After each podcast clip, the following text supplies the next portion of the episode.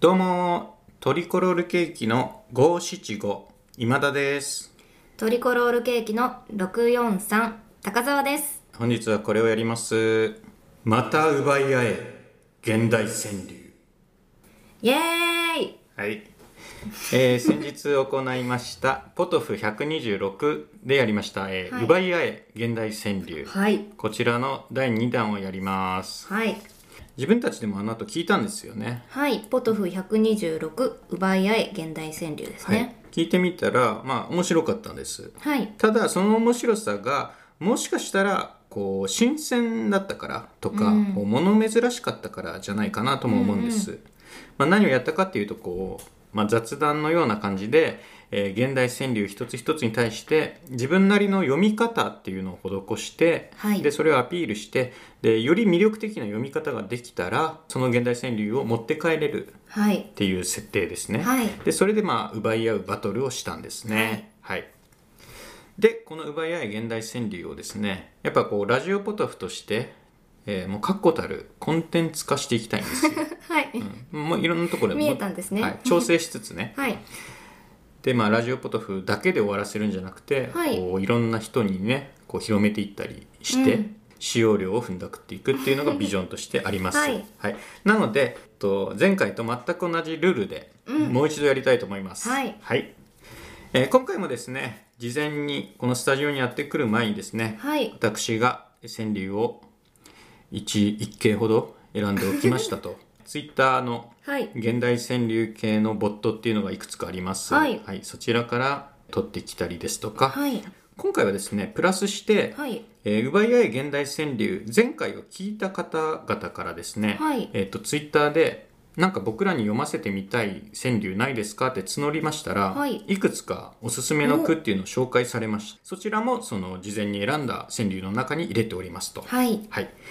で、えーその事前に選んだ川柳は選んだ後ですね私は例によって、えー強く頭を打ちましたんで例によってはいはいえーその句の作家名とか選んだ理由とかは忘れましたと、はいまあ、無作為抽出みたいな感じにしました、はいはいで魅力的な読みができた方が取るっていうルールなんですけど、はいまあ、読みに限らず自分がその句を持って帰るのにふさわしい人間だっていうのをこういろんな方法でアピールするって いうこれもありにしましょう、わかりました、はいまあ、前回も僕とかやってたんですけど、そうですね、救世主だのっはいておっしこゃっれてもましあたりねにします。はいはい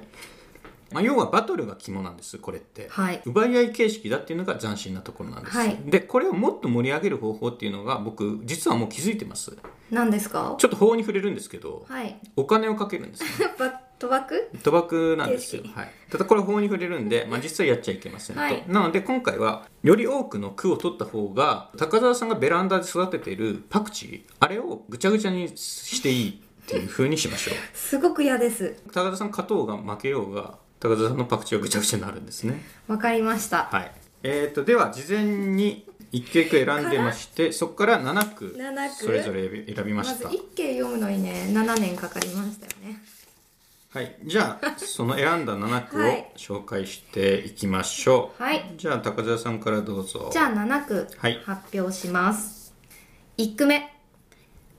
嬉しいなら窓際から離れてください嬉しいなら窓際から離れてください、2句目疑問符はサラダで食べるのがベスト疑問符はサラダでサラダで食べるのがベスト、三3句目俺の棺は俺が釘打つ俺の棺は俺が釘打つうん、これ全部ひらがなで「俺の一時開けて棺は一時開けて俺が釘打つはい」はい4句目パチンコ屋親あなたにも影がないパチンコ屋親あなたにも影がないこれパチンコや一時明け親カタカナの親一時明けあなたにも影がないはいはい5句目妖精は酢豚に似ている絶対似ている、妖精は酢豚に似ている絶対似ている、6句目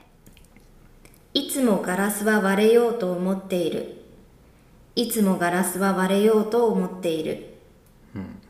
7句目逆さです溢れそうです鶴見えます逆さです溢れそうです鶴見えます、うんはい以上の7句ですなるほどはい今回はかぶってないですね僕が選んだのお被ってない中とですはか多分そうだと思いますね、はいただまあもう関係ないんで高田さんの選んだやつも僕取っていきますんでね、はい私も取る勢いでやってますんではい、じゃあ僕の7句を発表いたします、は1句目向こうから白線引きがやってくる向こうから白線引きがやってくる2句目忙しいのに笑わせに来てくれる忙しいのに笑わせに来てくれる3句目残酷は願うものなり伝言ゲーム残酷は願うものなり伝言ゲームうん4句目野菜売り場に立ち込めている霧野菜売り場に立ち込めている霧、うん、5句目ライオンの口に投げ込むオムライスライオンの口に投げ込むオムライス、うん6句目卵焼きとウインナーソーセージの皆さん、卵焼きとウインナーソーセージの皆さん7句目最後ですねはい指人形の狼も真剣だ指人形の狼も真剣だはいはい以上の7句が私の選んだ句でございますはいはいかぶらなかったですねそうっすねただ今日は登山用のリュック持ってきたんで、うんたくさん持って帰ろうと思ってますあそうなんですね、はい僕はもう手で手ではいだって紙に書け ばはい、じゃあ、えーリスト手元にございます、はいこれの上の方からやっていきますね、はいえーまずは私ですね向こうから白線引きがやってくるこれはさあのいいでしょ映画のオープニングじゃないああいいですね、地平線よ地平線うんそうそうそうしかもなんはか新記録っていうかジリジリしてる感あじそうそう西部劇か な多分あのカウボーイハットのさ、はいクリント・イーストウッド が普通なら馬に乗ってこはいっちに来るんですけど、あの白線引きなんですよ、うんでその線が何のための線うーんこれ多分ね西と東を分けてるんじゃないかな、白線引きっていうんだねあれ白線引きっていうものなんですか特に検索とかはしてないですけど、はい多分あれのことだなっていうのはなんとなくうん分かりますよねいやなんか夏のイメージあるな夏暑い陽気白線引きそうかなやってくる状況がそれ蜃気楼っつうかこうまあ地平線の向こうで すそれじゃないかな、はいうん、まあじゃあこれは僕がいただきますよはいどうぞはいこれあの前回も言ったんですけど時間を区切りたいんであそうですね の iPhone か何かをこの辺に、はいすいませんねわかりました僕も準備すればよかったんですけどはいやっぱ川柳川柳で頭がいっぱいになっちゃっててはいまあじゃあ大体5分目安にしましょうよ、はい長くてもねはいで編集しますんで実際はもう高田さんがねとんでもなく汚い言葉遣いをしたりしてるんで、うん実際は編集しますんで、はい次は上からこれ順番にいっていきたいんでわかりましたとなると僕ですよねはい忙しいのに笑わせに来てくれるこれいいですねいいでしょうんう忙しいのに笑わせに来てくれるんだよねうんありがとねなんか応答したくなりますねこれあ来てくれていらないものっていうかさ笑いとかってさ不要なものみたいな扱いがあるじゃないそれこまあそそうですね不要不急というかさ、うんうんただやっぱ忙しい人が無理に来てくれるぐらい重要なことなんだよねやっぱり、はい笑わせないといけないのよ人は誰かがあの向こうから白線引きがやってくるどなたの推しでしたっけえー、と向こうから白線引きやってこれは樋口由紀子さんでした樋口由紀子さんはい、で忙しいのに笑わせに来てくれるこれが、えー筒井将軍さんです筒井ね将軍さんでこれちなみになんですけど忙しいのに笑わせに来てくれる人はいこれ白線引きと同じ人です ね重要なものをやってるんですねこの人はなんかわざわざ感がはい逆に貴重さを際立たせてるって感じがします、あの現代川柳はよくそれが言われるんですよ、はいこれを多分ね樋口さんが言ってたんじゃないかな、へーどうしてわざわざ書くんだろうって なんかそういう味わいが現代川柳はこう濃厚にあるいいですねあるらしいですなんかわざわざってちょっとネガティブに聞こえるけど、んなんかわざわざが見え隠れしててうんそれが逆に価値あるみたいなそうねものがことがいいですねまあ前回お話ししましたけどはい小池さんのね小池正弘さんのなんでそういう顔でそういうことを言うんだろうっていううんハテナうんハテナの面白さは現代川柳ありますよねじゃあこれはえー、ちょっと欲しいなまああ欲しいでもどうぞあいい、はいあじゃあ持って帰ります、はいありがとうございます続きまして高沢はいですね嬉しいなら窓際から離れてくださいですうーんただごとではなさそうだね、うん映画とかでよくあるのはさ家の中にいて銃撃されるそ 外から銃撃される、はい大抵ねあのヘリヘリがマシンガンで撃ってきてこうガラスがバーって割れるあーイメージありますねあのイメージあるんだよね 危ないからあの窓際から離れてみたいなだから危ないからはい窓際から離れてくださいなら、まあななるほどあの風景だなっていうのが分かるんだよね、嬉しいならなんだよねなんか窓の外のことをに対して嬉しいのあかあその場の場の何か盛り上がりかうん窓際で嬉しそうにしてる人もしくはこれから嬉しがりそうな人がいたんだよね多分ってことは窓の外に何かが見えたような気がしますよね、うんあれじゃないかな合格発表の番号が窓の外にあるってことですか窓の外にあるいはその窓際から離れてくださいっていうのがもうこの意味から離れて警告っていう状態だけを残しておいてはあはあはあ嬉しいんだけどあまり調子乗んなよでこう浮 かせすぎはなんかあるかもよみたいなうん自戒なんか人に話しかけるような口調だけどもしかしたら自戒なのかもしれないああなるほど油断するなよとうん浮かれてないで前見なさいい嬉しさつヘリ来るか分かんないんだかそうらだよね危ない見とれてたわみたいな、うん確かに窓際っていうのはね家の中と外との境界ですよはい何か踏み出すっていうことですよね、はいだから喜びに満ちて希望に満ちてるかもしれないけど、はい本当に踏み出していいんですかそれ以上っていうまあ継承なのかね、うんなかなかやっぱこうよくできた句ですねそう考えるとしかもこの「嬉しいなら窓際から離れてください」って言われればうんうんうん危険怒だられからここに来ないでくださいとかではなくてこれなんかだから軽症なんだけど、うん怒られたり注意されてる感じがないんだよね、うんというかまあ注意されてるにしても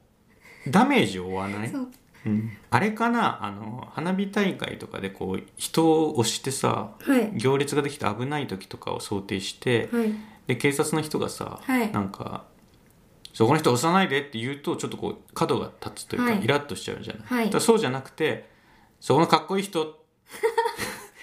で言えばちょっとまろやかに入っていく可能性が上がるみたいな、うんうんそういう文法 違うか、個人攻撃じゃないのかもうん、あなたとかそこの人ではなくてうんみんなかなこれどうしようかな僕何ですかあいや僕持って帰ろうかないやいやこれ欲しいですもう結構真っ先に行ったかもな、ここの いやこれ欲しいですちょっと今僕家にこの,、はいこの類の現代川柳なかったからこの段階ちょっと出窓に飾ろうかいなやうち窓広いんでうん貼っとこうかなって、あそうはい貼っておきたいそんなに欲しがってるんだ ったらまあじゃあいいはいありがとうございます、かはいえー、湊圭吾さんの句でし宮た崎さんねはいはいでは続きましてはい私疑問符はサラダで食べるのがベスト疑問符はサラダで食べるのがベストそうなの初めて知りましたベストなんだ言い切ったねソテーじゃないのボイルボイルとかサラダなんですねほぼ生ってことでしょはいいろんな種類のものが混ぜを生のまま混ぜこちゃにして食べちゃえってこといや混ぜこぜでその分かんなくして食べるみたいな言い方してるけど だったらその煮込むとかした方がいいんじゃないの飲み込めってことかないやでも煮込んだりした方がいいじゃんだったらいやでもなんかサラダの方がフレッシュでいいですよね揚げ毛布ってフレッシュなうちに食べろっていうこと、うん分かんないことはその場で質問しましょうと同じかもしれませんね、あそれのおしゃれな言い方、うんニューヨークの言い方って ことニューヨークスタイルそっかああ後々大変なことになるから、うんフレッシュな状態で外に出しちゃいましょうってあそういうことね、うんちょっとそうなるとかなり教科書的 な教科ショックですかこれいや違いますねはいえでもなんかさっぱりしてていいなこのベストっていう言い切それりサがラダだからでしょ サラダだからさっぱりしてんじゃないのベストっていう言い切りがサラダっていうのもはっきりしてるしねそうでベストだからね、はいよりはっきり感が出るよね はいうん、耳なじみもないのに、うん、スッてストレートボール投げられたよよく読むとストレートじゃない のにストレートなボール投げられたみたいな、はあの川柳は断言なんですってあがいいっていうか、まあ、断言するものらしいんですけど、はいまあ、だから何々がベストっていうのは、まあ、川柳の型っちゃ型なんであーなするよほどただ何がベストなのかって考えた時にサラダがベストって言った方がすごく言い切ってるよね、そうですね、うん、余計なことするなとそう音とかビジュアル的にも例えば生野菜がベストっていうのより、うんサラダがベストの方がうんこうスパッとそうでしすたね感じがありますねというわけでまっすじゃあぐ僕私はストレートボールを受け取っ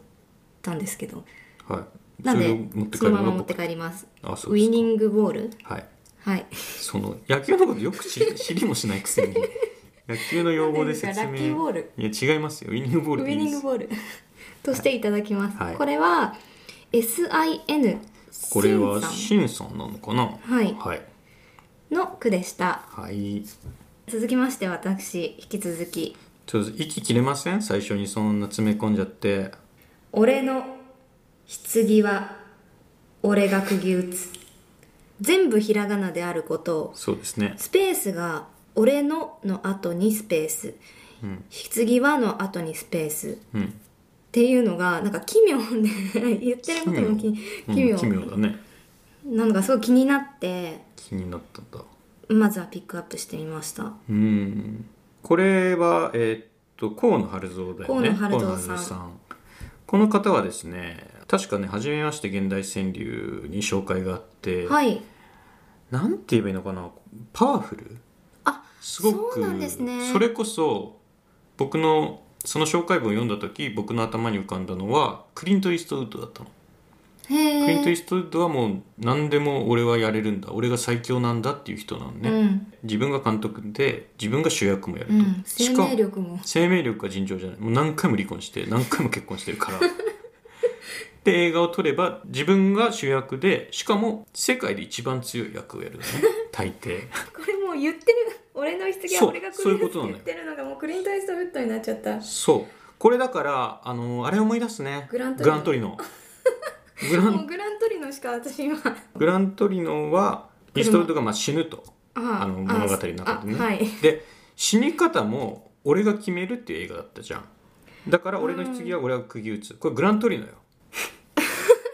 そうなんかういろいろ受け入れてる受け入れ自分なりにいろいろ受け入れてる気がするなこのし、うん四季を受け入れじゃないんだよねだからもう自分で決めてるのよ死は自分にやってくるものだというイメージがあるじゃないですか、うんじゃないんですよもう自分でこの日死にますとうんこの日棺に俺が釘を打ちますと言ってる句ですね、はい、うん、全部ひらがななのも力強いよね、うん普通ひらがなってさ柔らかみだとかそうですね可愛げだとか幼さとかを表現するのに使うものだと思うんだけどなぜかこれの場合パワフルなんだよねこのスペースが空くことによって釘をまさに打つ時のガンって感じが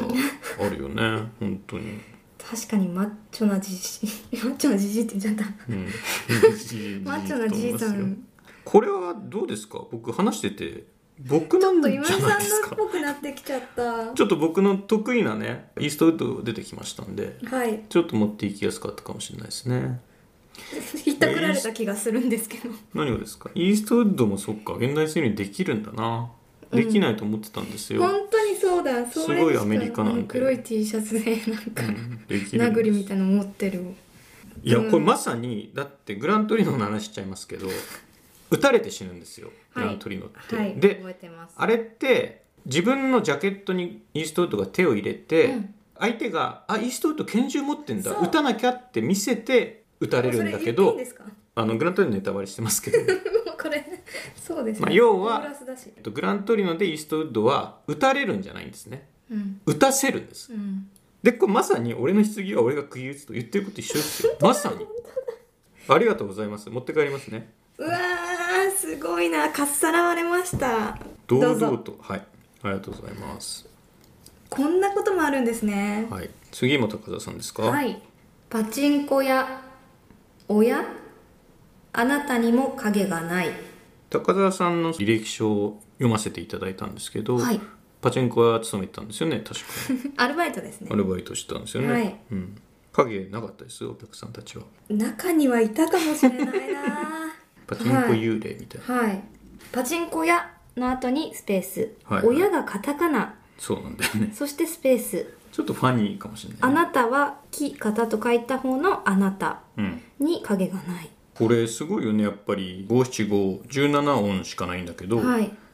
あなたにも影がないっていうことで二人影がない人がもう出るんだよね、すごいねあと親っていうのがうんカタカナで書いてあるってことはもうきこれ気づきっていうかなんていうの びっくりマークってことかな親っていうのは親うん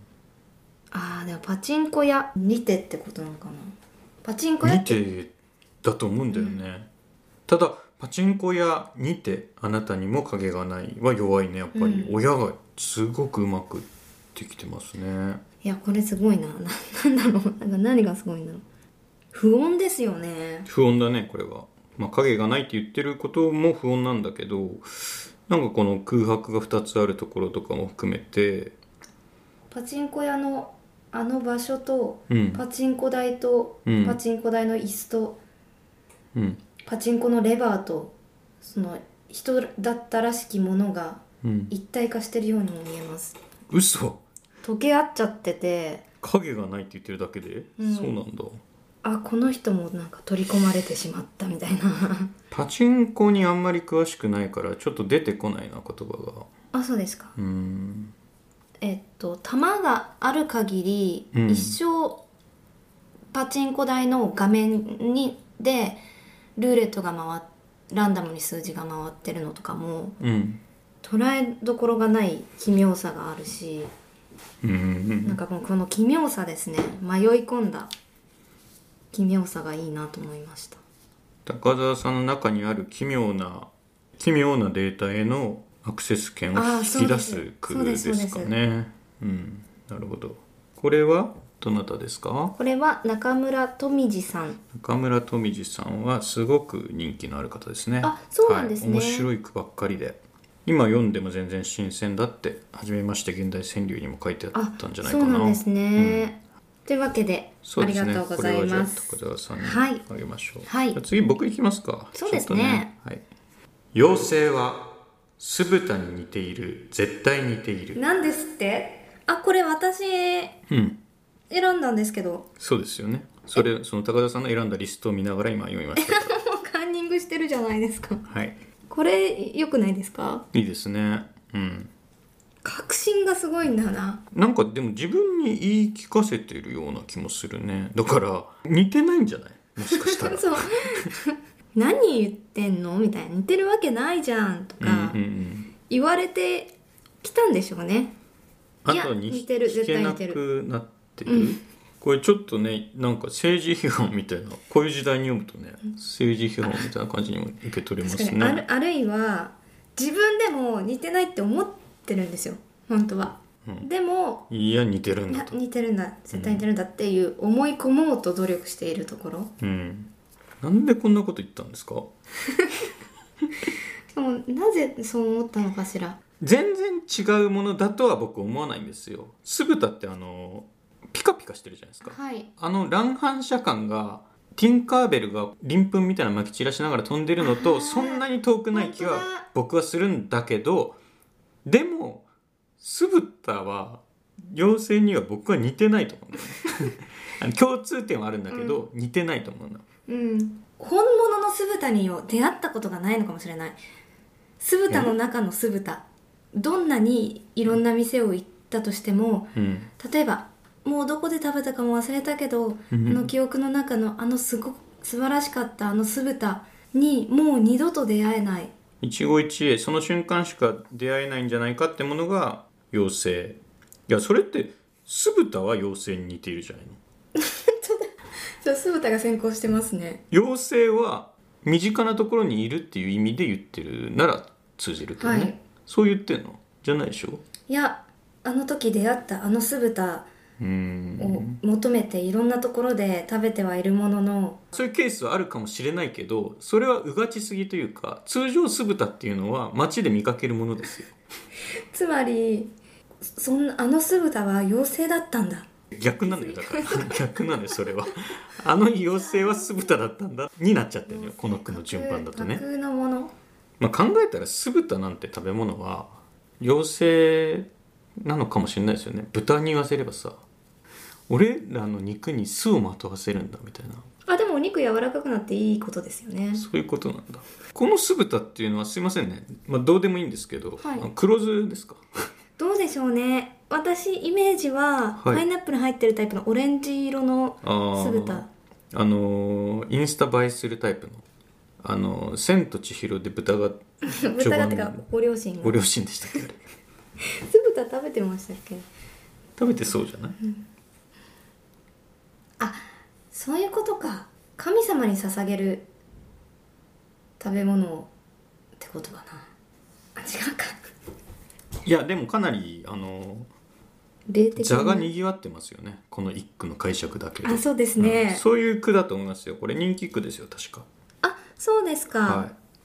スポットライトをじゃあ当ててくれたのは高田さんなんではい。え、もう一個いいですかちょっと思ってること。はいまあ似ている、絶対に似ているって言われた以上、どうにかその考えに寄り添っていこうっていう気持ちが生まれるんですよね。だからどうだにか、誰が誰があ、その似ている、絶対似ているって句の中で言われて、それを読んだ私は、うん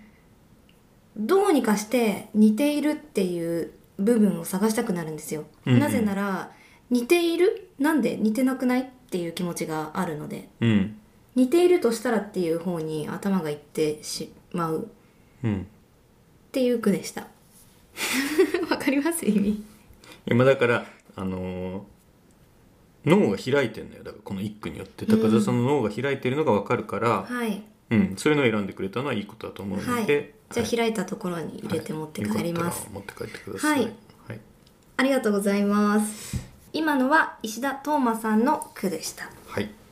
えー続いて私です残酷は願うものなり伝言ゲーム残酷は願うものなりそうなんです伝言ゲームデスゲームそこまでいく僕ね、はい女子校あーなんか映画になりそうそうそうなんかそういう映画たまに二十四種のすべてみたいあそっちかなと違いますいやとかあの学園ホラー、うんちょっとで仮面も学園ちょっとでもゴシックな感じかうんな、うんありますねイメージなんでだろうね若い頃の藤原竜也あーとかそうかなさんうんうんうん伝言女子高生とかがするイメージだからかあーな女子中学生とかが伝言ゲームって言ってる時点で複数人が見えてうんそのグループが過ごす時間が見えてくるからかな噂話みたいなイメージがあるよね伝言と残酷って組み合わせるとああの子援助交際やってるみたいようんみたいなあの子が年配の人と歩いてたよ、うんみたいな話がどんどんどんどん回り回ってあの子を援助交際してるらしいよ、うんに変わっていくのかな感じでこれ僕前から思ってるんだけどさ、まあ、今話したようなことあんじゃんはいありもしないような噂をするみたいな、はいそれって伝言ゲームゲームじゃないんだよね伝言なんだよね伝言ゲーム的に広がっていくってっ言いてます言うよねでもゲームになってる伝言ってそんなにないのようん正確に伝言ゲームっていう時は伝言成功とか、うん伝言失敗とかがあるもんだようんうね、ん、答え合わせが最後にありますよねうんでも実際世の中にあるのってゲームじゃない伝言の 方が圧倒的に多いはずそなうんだでよすねねなんで伝言っていうともうゲームがついちゃうようになったんだろうね伝言ってなんかことづてだからただのそこに尾ひれがつくとか話が変わっていくっていう意味が含まれにくいのかもしれませんね間に何人もいるとゲーム要素が生まれちゃうのか、うんうんうんうんただその間に何人いてもさそれがゲームであるって認識するのは参加者たちではないよね旗から見てる人とか、第三者だよねはいこれをでもいいこのコンパクトにギュッとそのイメージがう合んそうですねってるのはこれ結構た面くさ白んい何か言って面る白い感気じががすするるんだよなはい僕家でちょっと考えたりするんですよ現代川柳五七五はい書いてメモメモとかに残すんですけど、はいなりとかって使い方が全然わかんないです何々なりなりって難しコくないロスケ み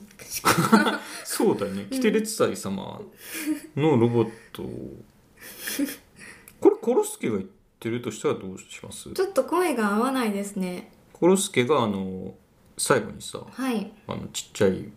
円から顔出してさはい「てーでれでてーてーでれでてーてー」っていうあのコロスケがそんなのはちょっとすぐにパッと出てこないですあなんそとうななんだくわかりますけど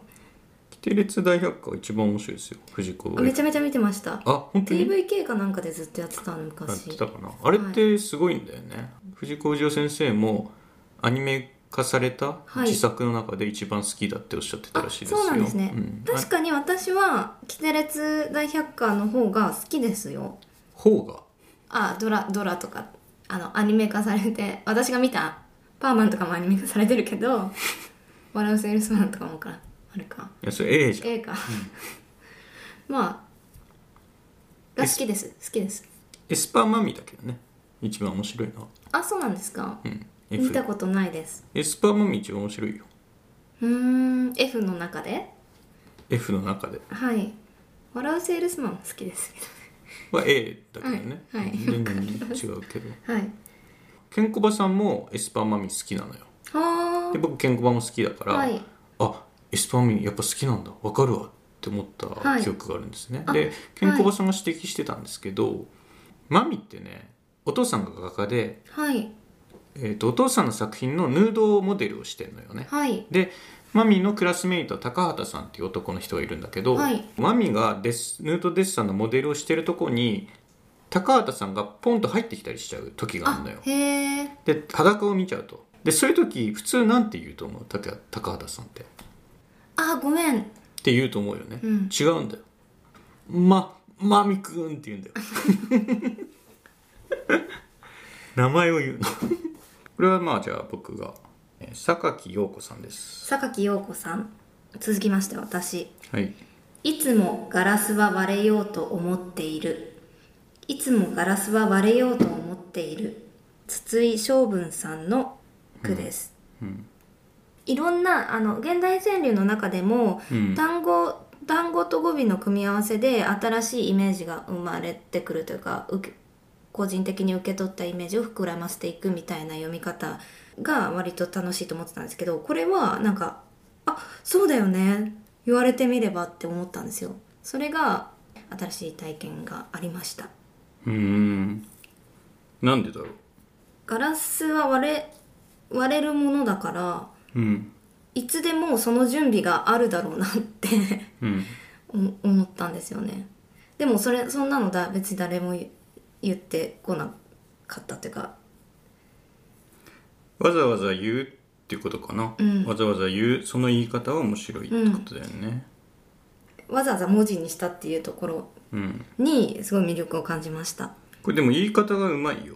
ガラスは必ず割れるとは言ってないからね、割れようと思ってうるんうんだよ、うんんここは素敵いですつでもその準備が整ってるんだよなはいしかもそのガラスが割れようと思ってるんだから物に対してこうしようとしているみたいなうんこともいいなって思いましたこれが筒井将軍さん筒井将軍さんの句ですですねはい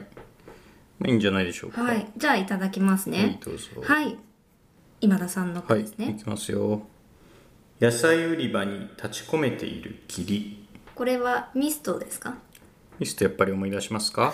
えーホラ思い出しちゃいまーしたホラー映画のはいフランク・ダラボンのミストですね、はいまあ、ミストは面白いんですけど、はい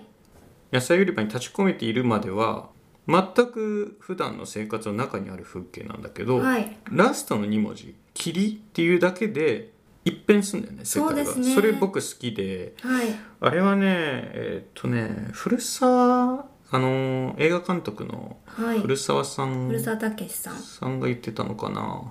黒沢清の映画の「カイロ」だったっけな、は確かそれの助監に古澤さんがついてらして、あはいでその時に黒沢清が言った言葉だったと思うんだけどなんかの本で読んだんだけど、はい車の中から外を撮るっていうシーンで、はい車のフロントガラスの隅っこにひびを入れたのかなちょっと忘れたけど、はい画面だかフロントガラスの隅っこにひびを入れたんだって、はいでそのひび一つあるだけで映ってる世界が全く変わるって言ったうのってーん黒沢清が。でそれをこれ思い出したのよ。うんなんか特殊なことをしてるわけじゃないんだけそうど、ですね言葉も別にそのそう特別な言い回しでもないですよねないんですよ。まあ霧って最後に使うから立ち込めているは霧を引き出すためにもう使ってしまってはいるんだけどはい立ち込めているってまあ言ってるところまでは霧かどうかはまあわからないですよね。うんだから最後に急に出てくる霧がはいたった2文字でこの一句に霧をかけることによってガラッとなんか変わるんだよね、はい何か不穏な、まあ、それこそミストみたいなうん感じがするんですね、これはじゃあいただきます、はいこちらが畑美希さん畑美希さんはいでしたではじゃあ続きまして私はいいきます逆さです溢れそうです鶴見えます逆さです溢れそうです鶴見えますうんこれはひらがなで913という方の句です口に出してすごくうん面白いなと思って選びました、うんあとあのせせいている状態リミットを感じるうん全部の「す」に対してうん焦りが、あの倍増していく逆さです溢れそうです鶴見えますうんっていうこの重なりがいいなと思いました切羽詰まってる感じが溢れそうっていう意味でまず切羽詰まってる感じがするし、はい何々ですっていうこの報告してる感じというのかなはいそこにもなんかこうピンチな感じが現れてる、はいうん逆さです溢れそうです鶴見えますクリティカルな一撃ではないんだけど、うんもうかなりあと1個なんか起きたらやばいですっていうのがそう 3, ですねつ積み重なってる気がするねなんでだろうね逆さはなんかまずい気はするよね、はいで溢れそうなのもまずい気がするのよ、鶴が見えそうなのもこう来るとなんかやばい気がするんだよね鶴見えますあと早口に聞こえますうん、逆さです溢れそうです鶴見えますちょっと突っ込んじゃうかもね僕がこれ聞いてる立場だったら、はい逆さですって言われて「え逆さだ大丈夫溢れそうです」「え溢れんのちょっとちょっと待ってどうしよう今行こう行こうか」みたいな、はいで最後に「鶴見えます」って言って「えつ鶴? 」って突っ込んじゃうかもね 「鶴はいいんじゃないの見えて」ってあだからそれ待ちかもしれませんツッコミ待ちってかリアクション待ちの気持ちがうん誰かと言い合いたいっていう気持ちですかねこれだからこの人が本当にやばいかどうかはさておき、はいやばいって言いたいんじゃないかなこの人うーん自分は今ピンチなんですっていうのを相手に言いたくて、はいで身の回りにある何かでピンチですってことをアピールしたいんだよはいでなんかないかななんかないかなってあそういえば今逆さじゃんやべこれ溢れそうじゃんでなんかないかななんかないかな3つ目が見当たらなくて「えいやねつつるみそうじゃん」っしてどうにかして伝えたいんですもんね何かこう切迫感を相手に伝えようとして 鶴が見えているだけのことも言ってしまうという、はいまあ人間の認知なんてそんなもんなんですよね、はいあの危なそうに見えれば危ないし、火事です火事だーうんみたいなもんかなじゃあ火事は本当にやばいから ね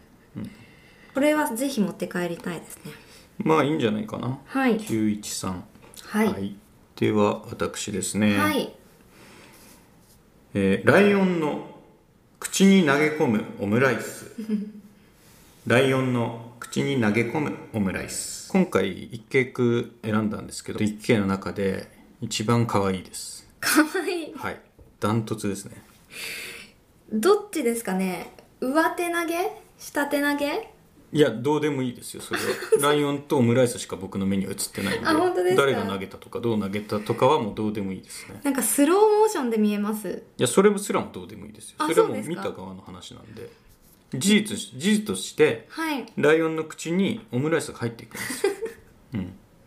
投げ込むってこれ言ってる人もあの、はい人間というかこう他者が投げ込んだものだって表現してるじゃないですかはいこれすらも本当は言う必要ないんですよライオンの開いた口にオムライスが入っていくそれだけで僕はいいと思います このイメージだけでただまあそれがもう大好きになっちゃったんですねそうライオンの口に侵入するオムライスでは川柳にならないんですよね、はい投げ込まないといけないのでもう強いアクションにな,、なってるんですねそこはちょっとさせていただいたんですけども、うんまあ、オムライスとライオンだけあればはいいいんです、はい、これはどなたの句でしょうか久保田久保田紺さんコンでいいのかな久保田コンさんだと思いまのす句です、でしたはい、はい続きましてまた今田さんですね、指人形の狼も真剣だ高く食っちゃダメだよってことかな指人形だからってということ狼は狼だよ 指人形でしょ、指人形の狼も真剣だなめんなってことかな 何をえおうき狼側からしたら狼側って何 実際の狼いや指人形の狼です指人形の狼に人格があるみたいなことかはいうんいやでもそれって真剣だからって何なのってならないだって指人形だよなんかここにいるよって聞こえるな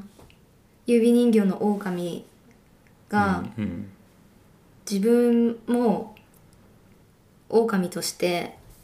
やるときやるからなって 言ってるように聞こえます言ったってじゃないの僕どうですか僕ちょっと指人形に対して今厳しいですか指人形だって指人形でしかないんじゃないの指人形に人格があるみたいな風に言われても、うん指人形じゃんなんか真剣だって言われてああ物にも気持ちがあるかもな って思っちゃいましたあ分かった多分僕指人形のことをはい物だと思ってないです、なんだと思ってるんですか人体の延長なんで人ですねああその人だと思ってますだから、うんうん指人形にも人格があるっていう見方がちょっと違和感がありすぎますねあそうですかその人格はないというか指側の人間が言ってるに過ぎないってことですかそううですそうです、んうんなんでだろうねその例えばさ耳に耳を主体としてはい句は読めると思うんだけど指人形を主体として読むとなんか違和感があるななんか私は指人形は指に挟まってなかったですあーそういうことか、うんソフビみたいな状態うんうんうんでイメージしましたえそれってさその人形だけがポンってテーブルに置いてあってさ、あ指人形だって思うの人形だとかさそっかパーツだみたいな感じじゃないの指人形を指人形だって思うのは指に刺さってる状態の時だけじゃないそうのかなですね素材なんですかイメージした素材あります別に言ってもいいけど多分関係ないですよあそうですかだって刺さってるか刺さってないかの話じゃない今ってえだってそうか指人形は指にはさ刺さってなかったらただの人形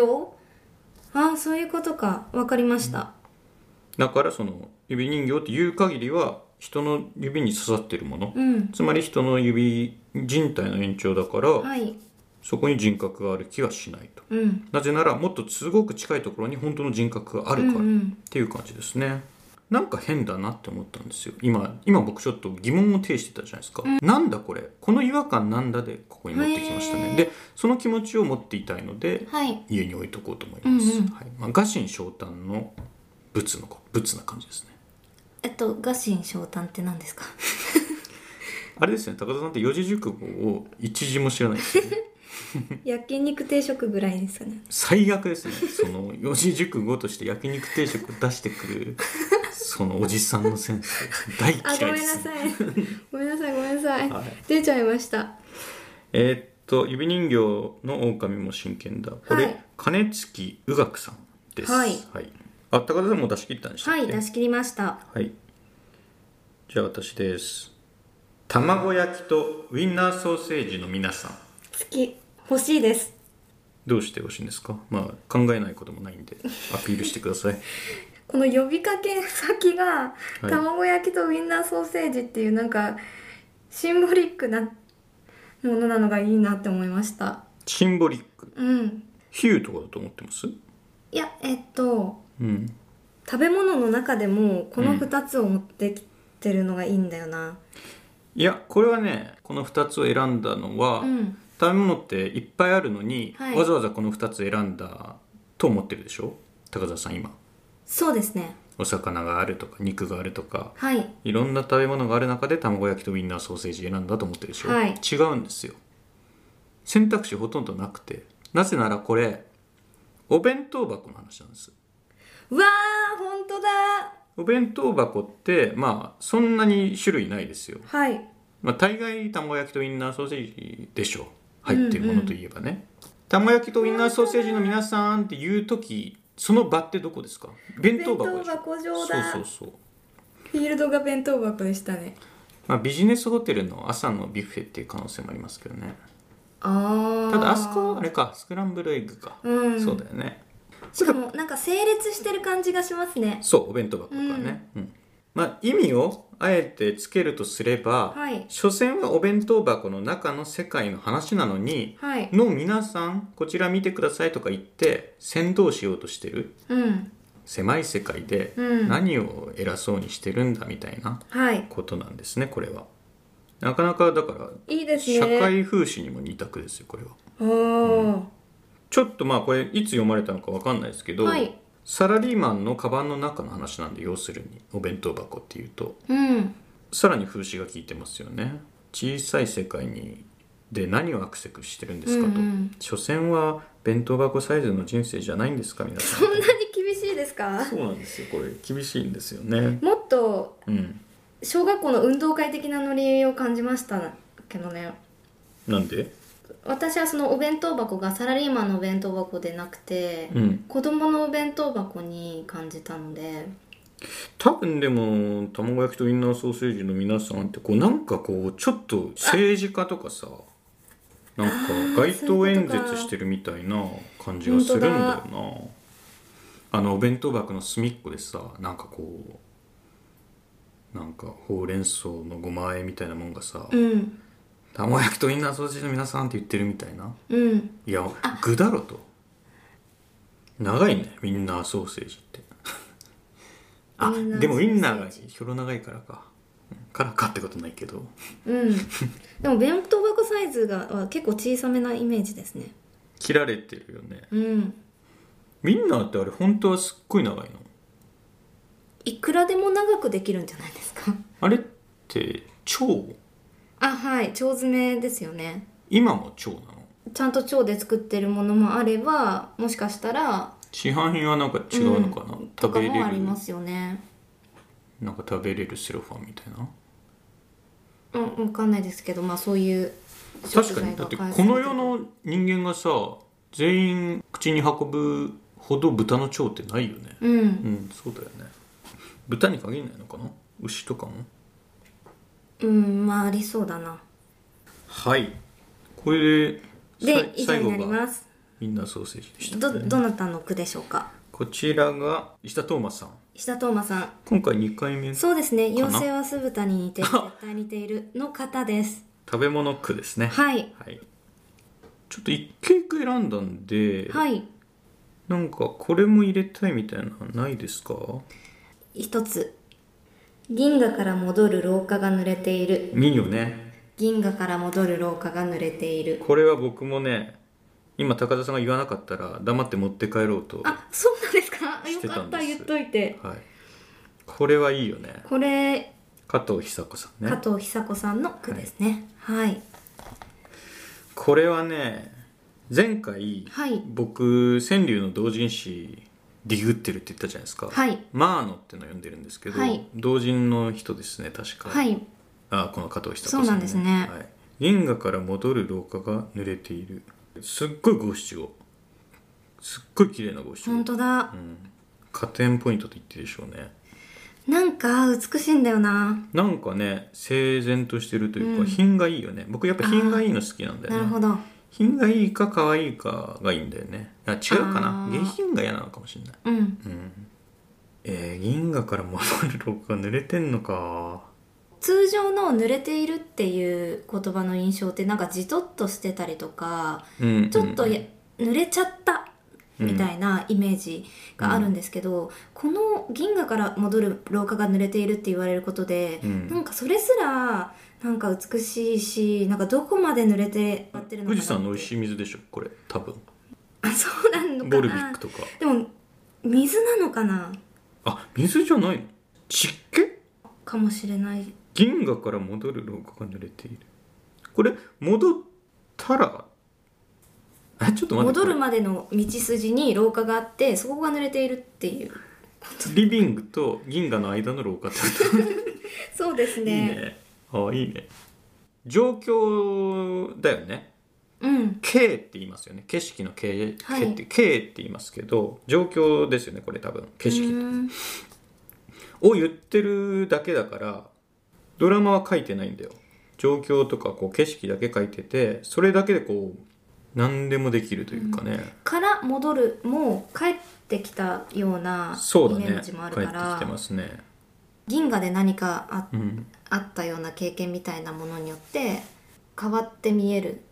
例えばなんかいい映画見た後とかに外に出ると外の景色がなんか変わって見えたりとまかすなんありかます美しく見えたりみたいなことがあるんですけど、昔からよく言いますよねあのブルース・リーの映画見て出るとブルース・リーになった気分になるみたいなね、うんうんっていう風に銀河から戻る廊下がっていう時点で何かその気分が変わっている状態で、でうん濡れているのも濡れていることに対して捉え方がなんか一新している銀河から戻ってきたからっ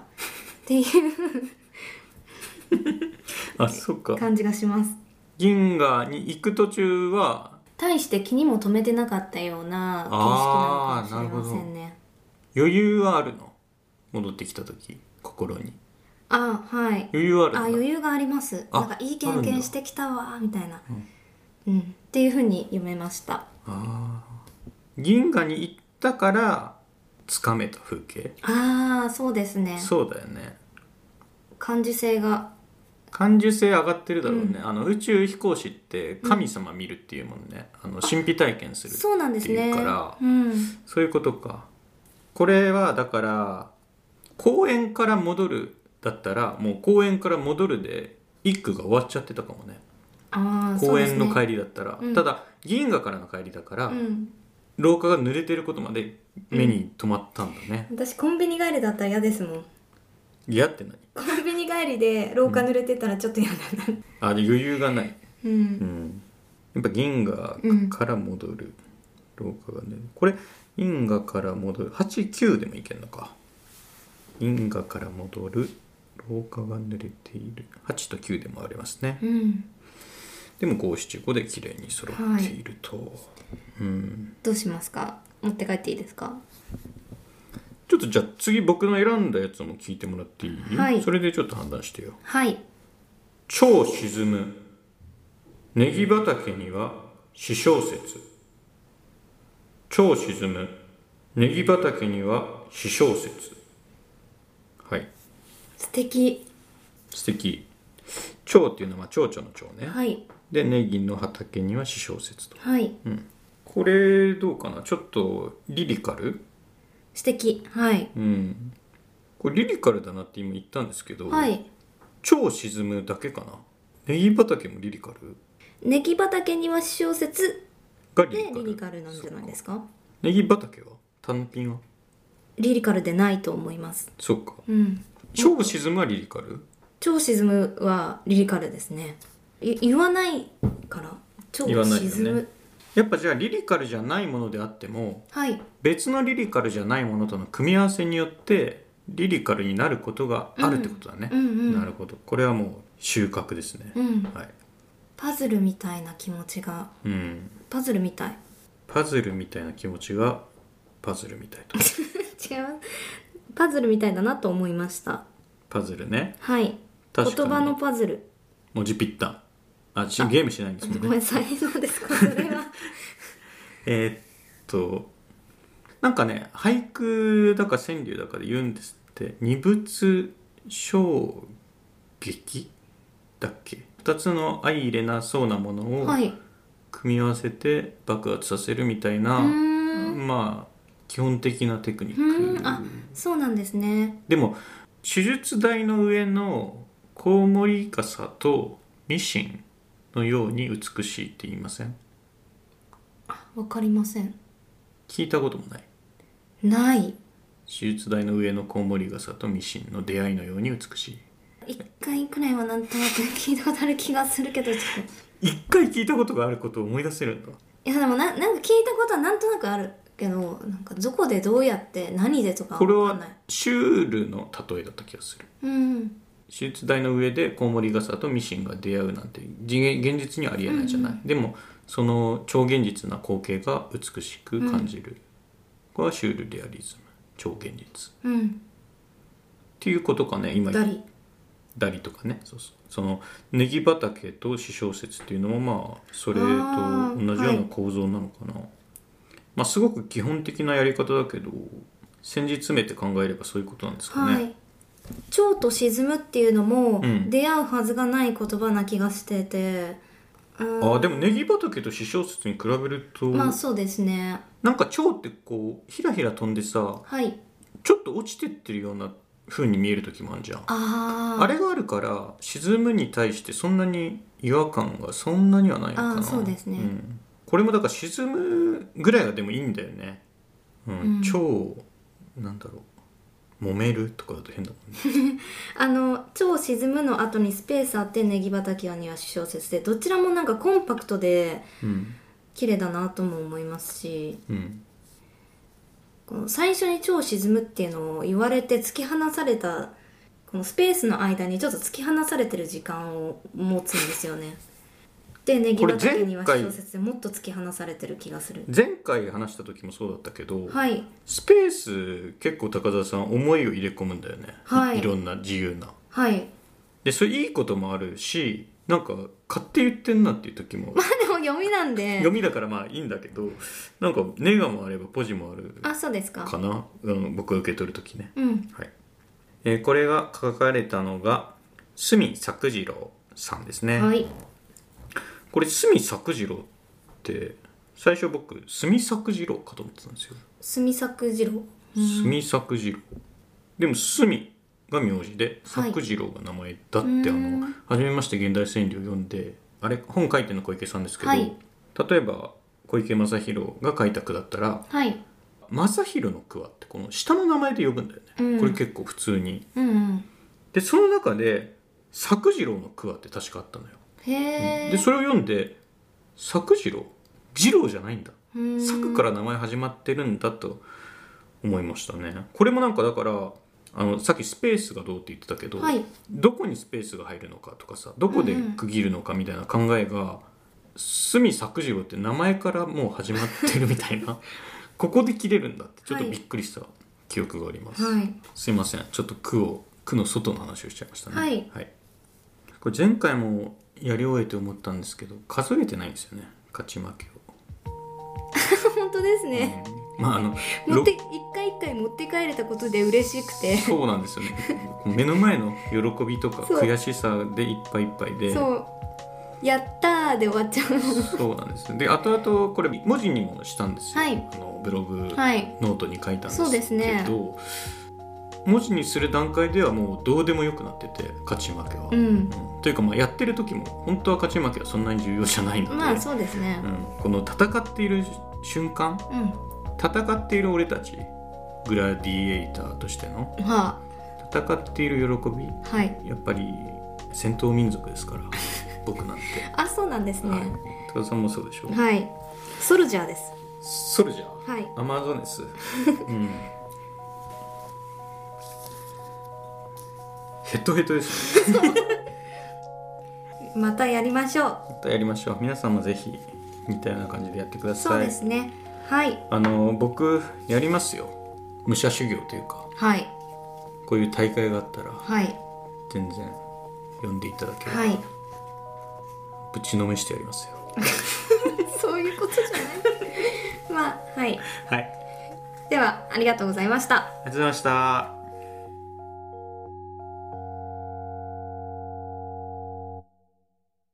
聞いていただきありがとうございます。ラジオポトフでは皆さんからのお便り、コーナーへの投稿をお待ちしています。概要欄にあるお便り受付フォームからお送りください。あなたのお便りが番組を作る